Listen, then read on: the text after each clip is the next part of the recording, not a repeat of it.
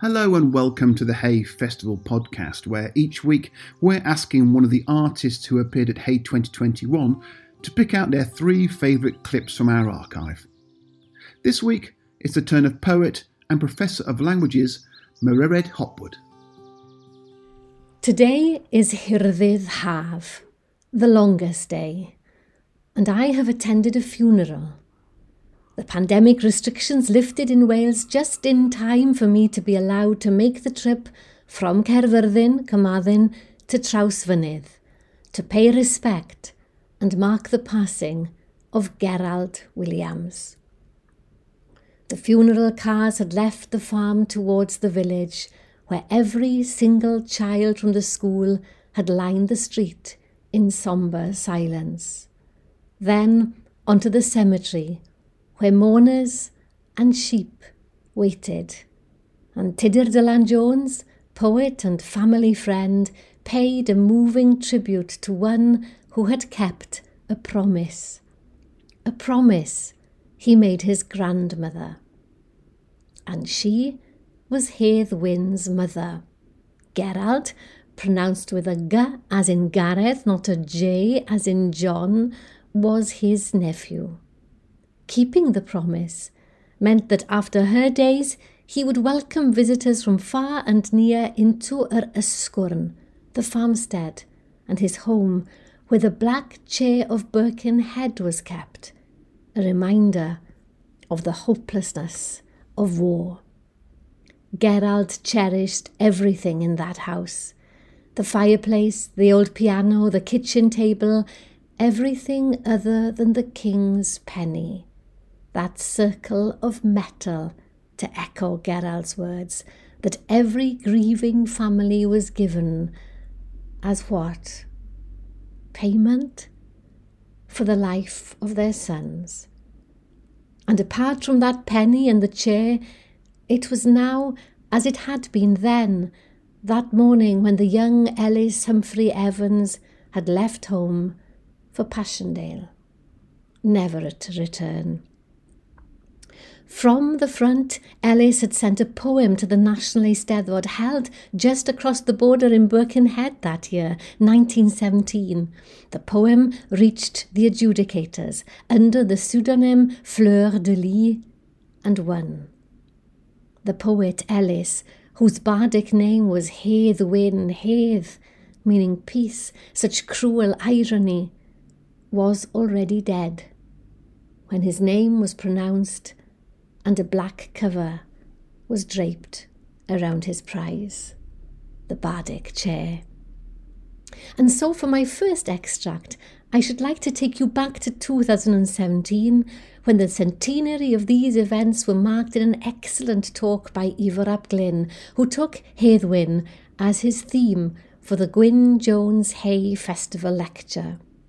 Gerald on the death of his mother, Hedd sister, was brought up by his nain, his grandmother, and so missing a generation became a nephew brother. And his upbringing was filled with memories of his mischievous, talented, and sorely missed relative. Mary Evans, his mother, was an unconventional mother, it would seem. After Hedd sister died in the 1930s, her two eldest boys, Ellis and Gerald Williams came to live with their nain and taid, Mary and Evan Evans, their grandmother and grandfather. Now, they eventually inherited Ysgwrn, and Gerald, or Gerald, is still showing people around to this day, and according to him, being raised by the same woman who raised their uncle, Hedd Wyn, could occasionally be similarly unconventional. According to Gerald, she would ask them, hogia? Haven't you got school today, boys? And they would reply, Na, mae'n bwrw glaw tydi, nain? no, it's raining, nain. And that was the end of that. Hedd otherworldly nature is constantly stressed by the Herald reporter in his article. Dyn ieuanc yn caru'r encilion oedd Wyn. Hedd was a young man who liked to retreat from society. Well, now, he was certainly shy at times and happy in his own company, but he enjoyed socializing too. He would participate in public speaking competitions and led the farmers to victory against the quarrymen in one such contest. And he was in demand as an MC for concerts and Eisteddfodau. But this isn't mentioned in the article because it doesn't sit quite so well with the image the reporter is trying to cultivate of a romantic poet on the edges of society. Hedd was actually known locally for his ready wit. After an Eisteddfod in Llanffestiniog, where he'd won three shillings for his englyn on the Moelwyn, a local mountain, he took his friends to the pub to, to celebrate, to spend the prize money. And when they'd emptied their glasses, he announced, This is quite a feat. We've drunk a whole mountain in a quarter of an hour. Another time, he'd been asked to officiate as the judge in a local Eisteddfod. And as the closing date for the submission of the poems drew nearer, he noticed that no one had competed in one of the competitions. So he tipped off one of his friends. There's a five shilling prize going begging. Just enter, and you're sure to win, because I'm the judge. His friend said that he didn't have time to write anything. Okay, said Hedd I'll write the poem, you write it out and submit it, and we'll split the winnings. So that's what they did. Now, remember, five shillings then would buy about 20 pints of beer. Now, on the night of the Eisteddfod, when his friend turned up to hear the adjudication, he was mortified to hear Hedd pulling the poem to pieces, although he'd written it himself. It was juvenile and naive, awful stuff. However, as adjudicator, he felt it incumbent upon him to encourage young poets, however far from the mark they might be.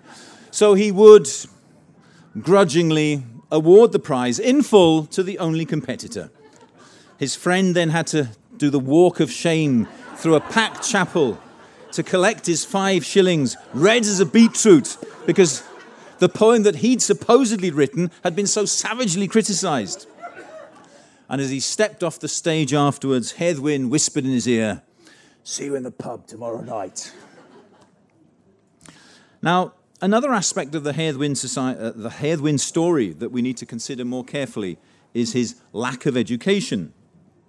Now, it's true that Hedd like many of his contemporaries, left school at 14, and his attendance there, it would seem, was patchy before that. But we should be wary of overemphasizing his lack of education.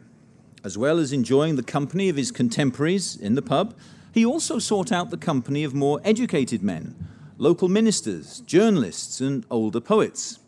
He would go fishing with the Minister of Religion, Silyn Roberts, and it was he, it seems, who first introduced him to the principles of socialism. Hedd enjoyed reading the works of Shelley, and his last poem, Yr Arwr, uh, is influenced by Prometheus Unbound and by the revolt of Islam.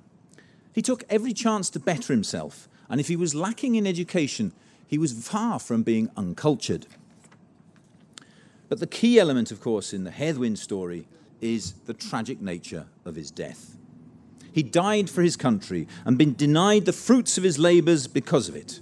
He never got to sit in his chair and enjoy the adulation of his fellow countrymen. Now, that's how most people would have seen it at the time.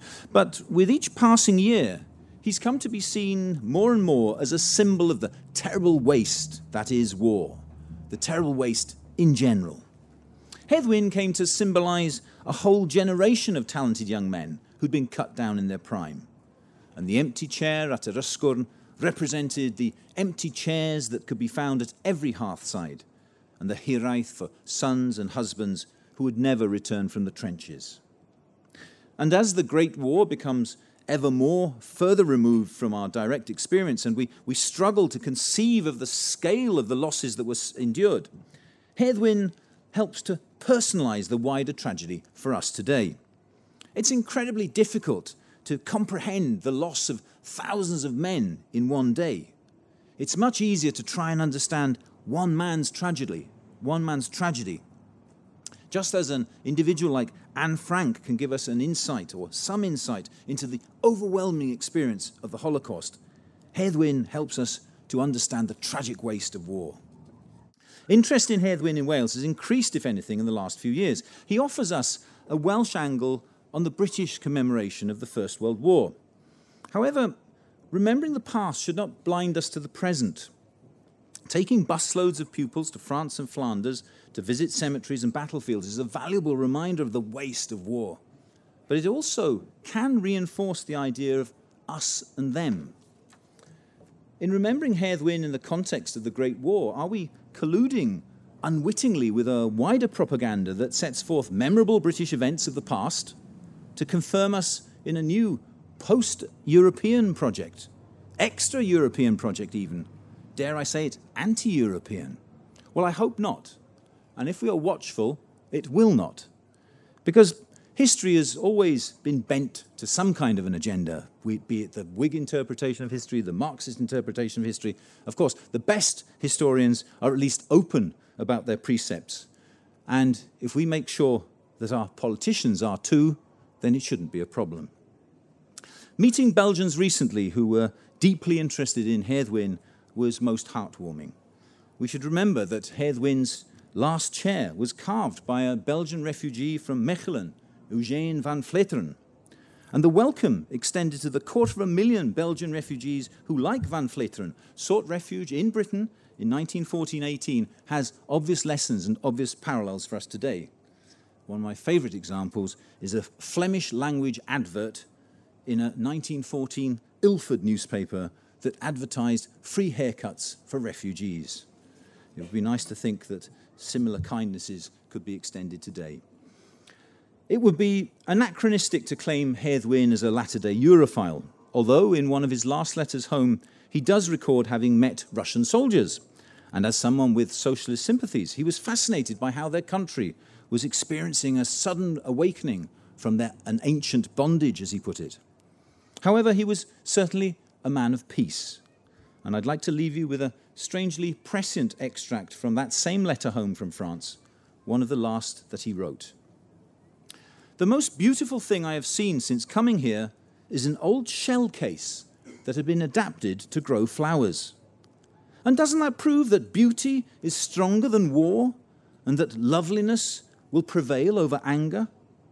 But the flowers of France in the future will be flowers of sadness and a sad wind will blow over the land because the flowers will be the colour of blood, and the wind will be full of the sound of mourning.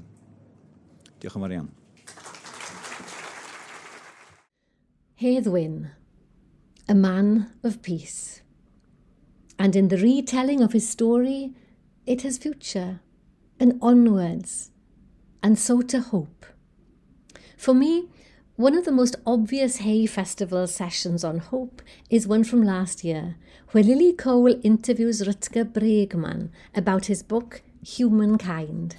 Listening back, I smiled as they talk about the toilet paper crisis at the beginning of the pandemic. I had forgotten about that. Their discussion of the genuine third way is inspiring. Cynicism is out, hope is in we live in a different world now where you can actually believe in a bigger state in terms of redistribution, in giving people the rights to make their own choices in their lives, but a smaller state in terms of paternalism, right? And I think a, a pretty good example of that is basic income, because basic income is this marriage between left wing ideas and right wing ideas. You know, it's left wing in the sense that you pull people out of poverty, right? Living a life without without poverty becomes a right instead of a favor.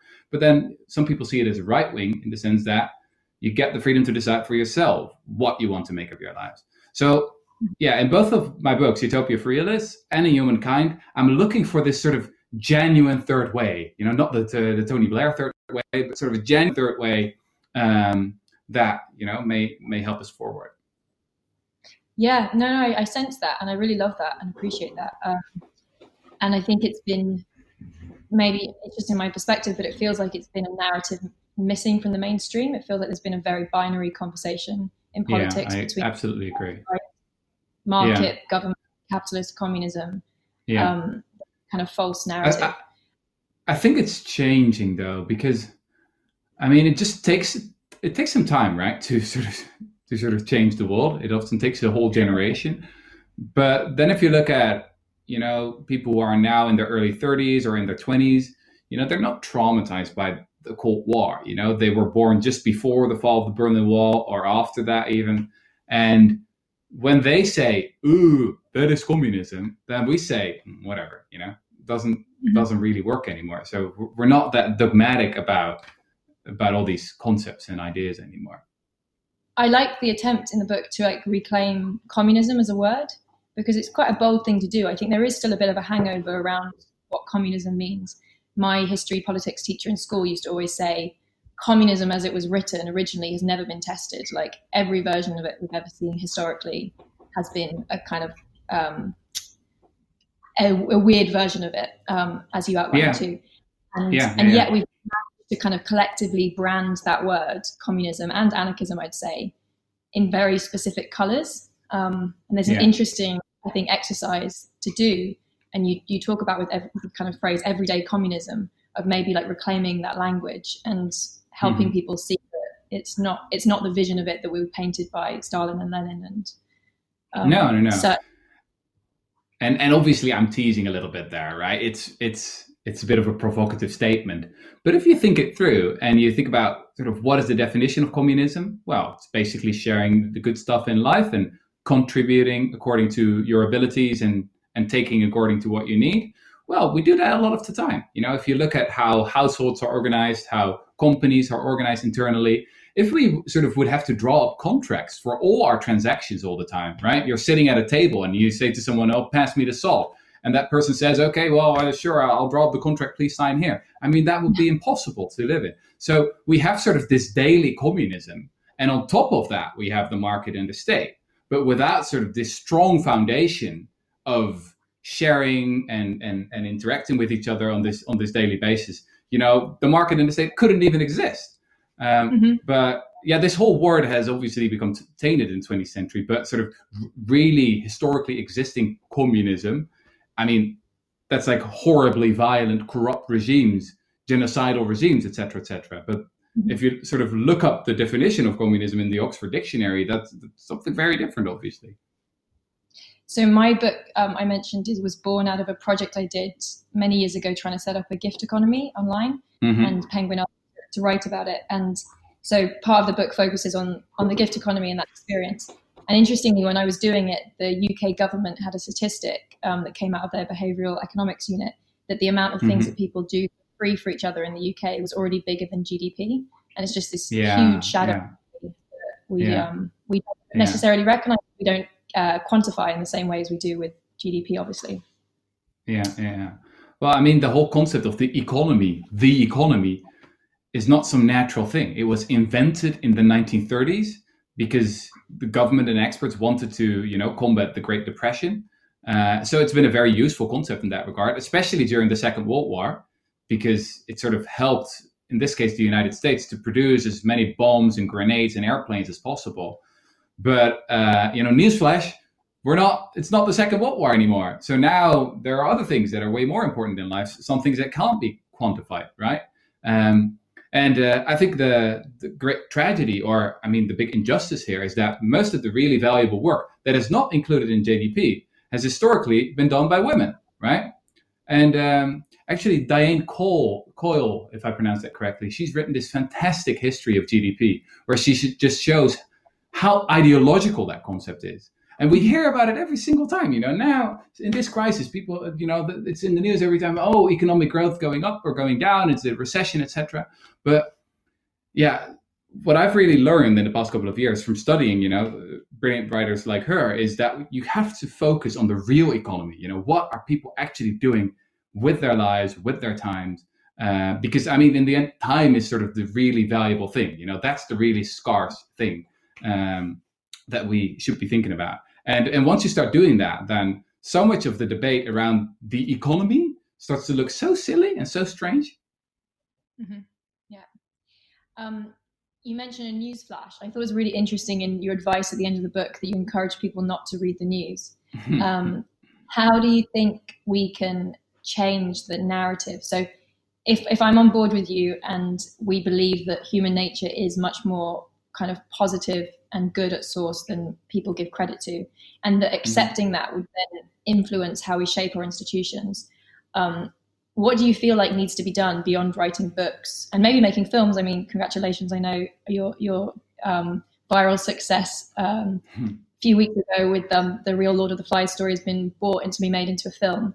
Um, do you think film books like what are the ways that we can try and change the narrative around mm-hmm. what human is um, so we might see some impacts in politics. You know, I think that in the end, we are the stories that we tell ourselves.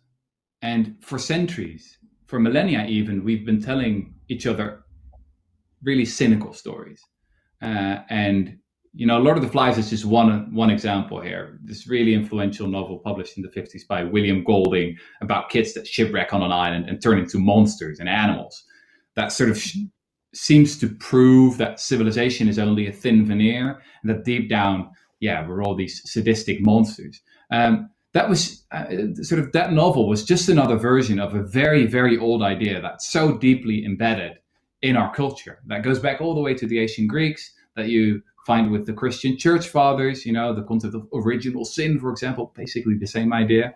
You find it with Enlightenment philosophers. It's, I think, at the heart of our capitalist system today that people are selfish and that we have to design our companies and the marketplace, etc., around that idea.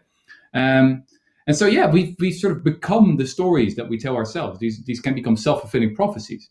So, how do you change the world? Well, maybe it starts with telling different stories. And um, so for the book, I thought, you know, has it ever happened? A real life Lord of the Flies? Uh, have kids ever like really shipwrecked on an island? And to my total surprise, I found found one case study in 1965 and 66 that six Tongan kids, Tonga is an island group in the Pacific Ocean, uh, survived, you know, for 50 months and uh, cooperated and became the best of friends. Now, the funny thing about this whole story is that obviously, I mean, from a scientific standpoint, it's the weakest part of the book, right? It's like one story from a long time ago. I mean, it's not like the n is, is quite small. It's not a meta-analysis or anything. There's no control group. I mean, it's not it's not science, but it's such an incredibly powerful story, right? Um, and uh, yeah, I, I, think that's uh, sort of what we what we need right now. These kind of stories. So I'm I'm incredibly grateful that uh, and happy that uh, you know, a lot of people uh, love the story as well, and that now uh, it's going to be a movie. yeah, no, congratulations. Um, why do you think I was I was kind of questioning this myself reading it? Why do you think, and if you spend time, why do you think that that negative news and salacious stories do have tended to sell better? Like, why was the mm-hmm. Stanford mm-hmm. ex- Stanford prison experiment? Um, mm-hmm. um, kind of like you know why did these narratives which are much more dark and kind of negative mm-hmm. public imagination mm-hmm. in ways that cute stories or sweet stories have struggled mm-hmm. to. There's a lot to say about this. I think I'd focus on two things. In the first place, human beings have this negativity bias, right? So we tend to focus more on the negative than on the positive. It's just the way it is, right? Evil is stronger than good. Um, the good can win though by with an overwhelming force of, of majority, right? But evil is stronger. You know, it just makes a bigger impression uh, on us. I mean, uh, we've all experienced that in our own lives. If you get, I mean, I, I experience this, like you get a hundred compliments on Twitter, like, oh, great book or nice review, blah, blah, blah. And it's oh, nice. And then there's one nasty piece of criticism. And that's the thing that keeps bugging you, right? And that keeps you up at night. Um, so I guess it's sort of the news really feeds into that, that it just sort of triggers this negativity bias over and over again. So if you watch a lot of the news, uh, at the end of the day, you'll have a very cynical and depressed worldview. Um, there's even a term for this in psychology. They call it mean world syndrome. Um, it's a, it's a strange thing, you know. If if the news would be invented today, and sort of the health authorities would have to decide whether they can sort of uh, allow this pro- product that we call the news on the market and they would look at the side effects they would probably say no no no this is way too dangerous you know it causes anxiety and, and feelings of depression and cynicism etc no this is not good for our society you know we're not going to allow this but here we are 90% of the population consumes it. So i guess that's um, that's one important reason.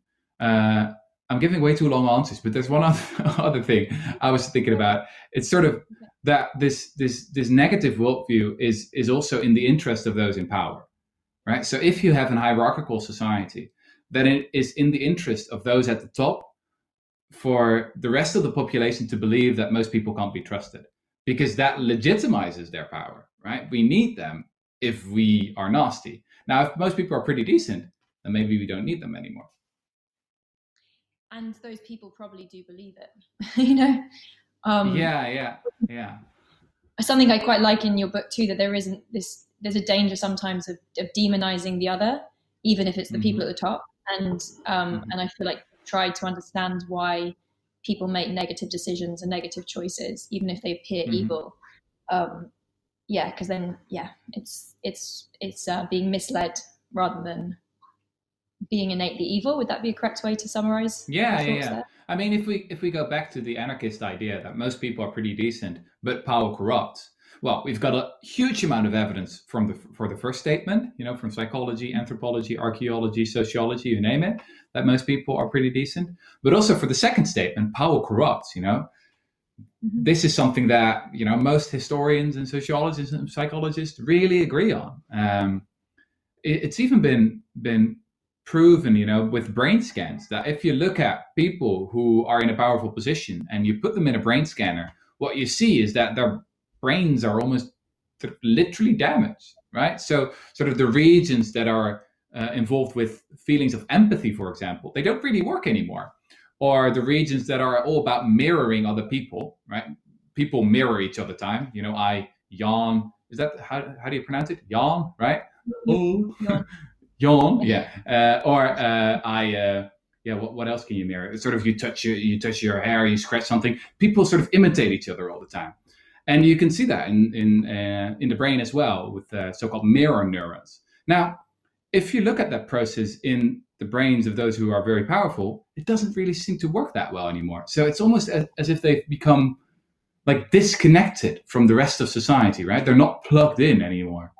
Uh, and that's really um, I mean, that's that's a huge problem, obviously, because this, the true superpower of human beings is that, that we're so incredibly well connected, right?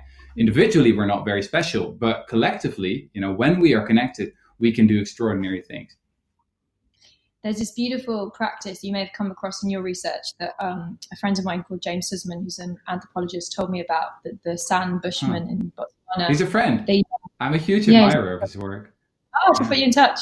Yeah, I, I think he'd like your work. I mean, he's probably familiar with it. Um, he's written a book about the the, the Kalahari, the the sun, right? Yeah, and he's got a new yeah. one coming out about yeah. Um, uh, so anyway, he um, he talks about insulting the meat. I don't know if you've heard of this tradition, where mm-hmm, if uh, mm-hmm. it's so important to keep the kind of equanimity in the tribal community, um, that if a hunter would catch, you know, would catch meat and bring it back, it would be a tradition for the group to insult him invariably and insult mm-hmm. the size or the whatever of the of the catch yeah, yeah. Um, yeah. as a way to ensure that nobody got kind of no one gained power because they were stronger, you know, or just because they were physically able to do that. It was a way of keeping a balance within the group. Yeah, um, I think it's super interesting, and it's something I, I've explored a lot um, in in my writing. Is the that juncture point when private property um, happened, i.e., when nomadic mm-hmm. tribes settled and you started to have inequality arise because you have a slightly bigger mm-hmm. hut, mm.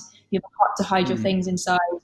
Um, and then that fundamentally changed roles. It arguably gave birth to the patriarchy and the imbalance between mm-hmm. women and men, um, you know, created all kinds of imbalances.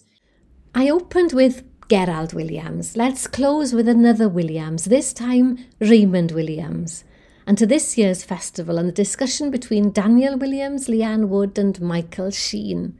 They're launching Professor Daniel's new edition of Who Speaks for Wales? It's a good question, and one for us, participants and organisers of Gŵyl y Gelli Hay Festival. In this conversation, there is talk of a politics of hope and I'm reminded of Raymond Williams's oft quoted phrase about the importance of making hope practical rather than despair convincing. To that, perhaps I can add that we need to see hope not as a passive sitting back and crossing fingers kind of wishful thinking, but rather as an action, as a force that enables us to do two things. First of all, to imagine that better place. Secondly, to find the way to get there. Let's listen and act.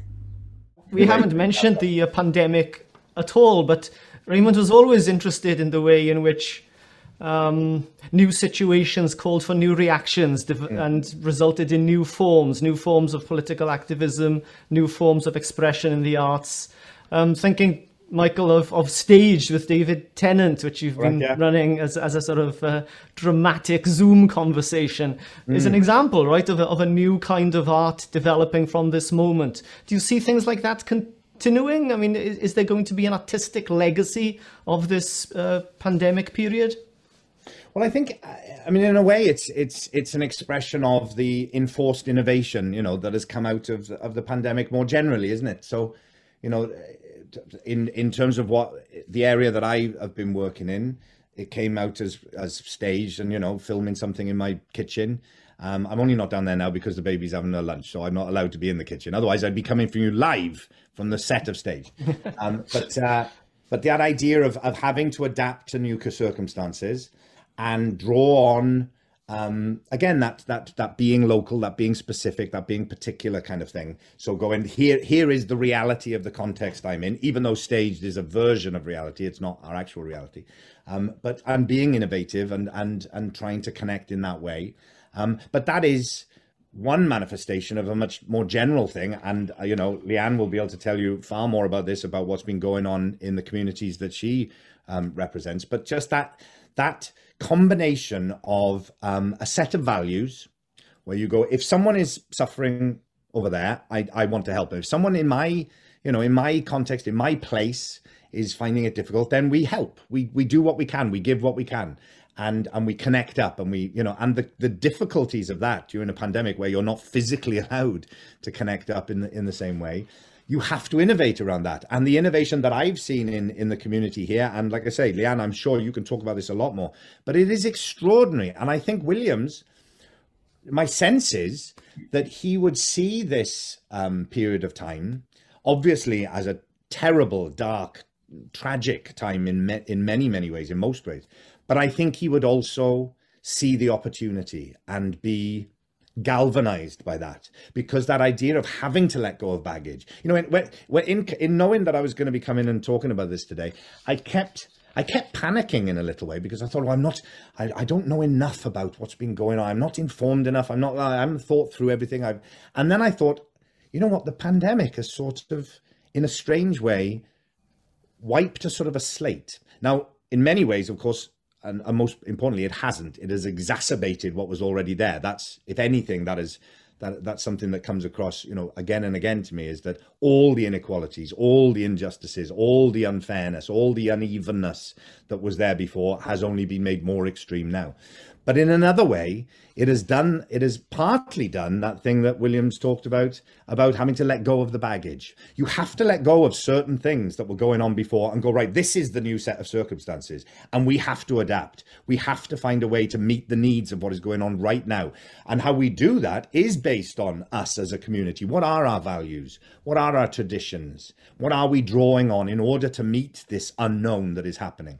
And in that, I feel there is a kind of a renewal and a, and a re-emergence of culture that you talked about, you know, uh, in your introduction, Daniel, that, that, the, that our Welsh story, our Welsh history is, is about discontinuities. And if, and, and if we're not going through a discontinuity now, I don't know what it is, but it does mean that there is the opportunity to start again.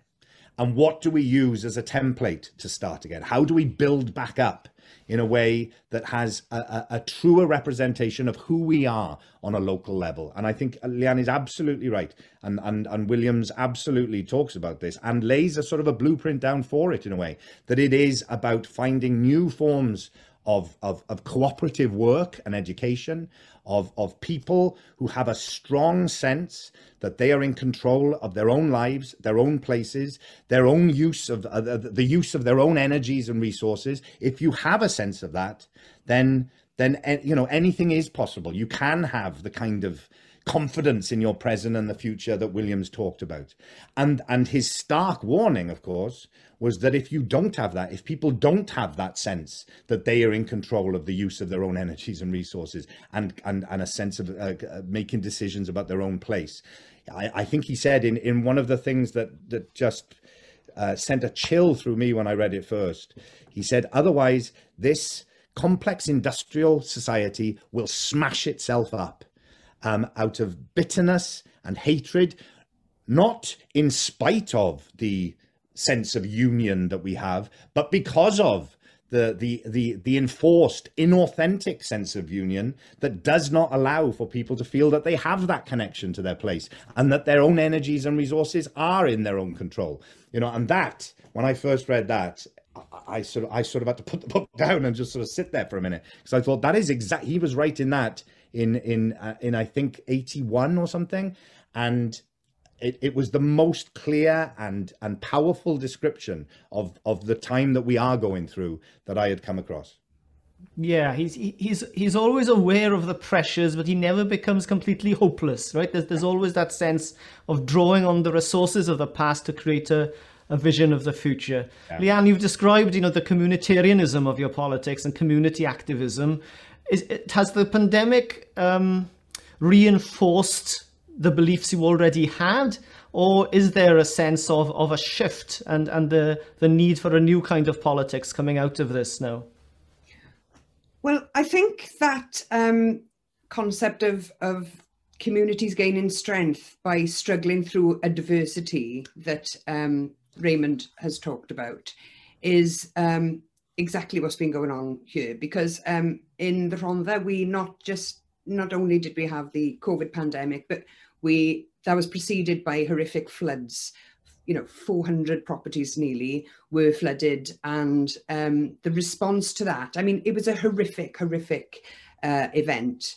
But the hope that came out of that was was in the strength of the community response to it. So money was raised, um, cleaning products were provided, help was provided. Um, hundreds of people wanted to provide support. You know, clothes were donated, toiletries, um, everything you can possibly think of. The the community just moved into action, and again, social media enabled all of that to be um, organised. It was a very, it was a, a force for for for positivity and good.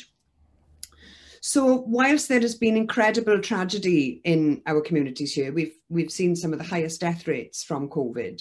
Um, we've also seen some of the highest levels of community activity. Right at the very beginning of the pandemic, I realised after years of austerity, the support system simply weren't in place for people who may not be able to go shopping, who may not be able to leave their houses for, for months. So um, uh, myself and a, a, group of us um, uh, as Plaid Cymru councillors as well um, put together a, a network of community organisers. So 600 people signed up in the end to organise just in their street, to check who was in the street who needed regular shopping, prescription collections, collect their phone numbers um, so that it could be done on a minimum contact basis.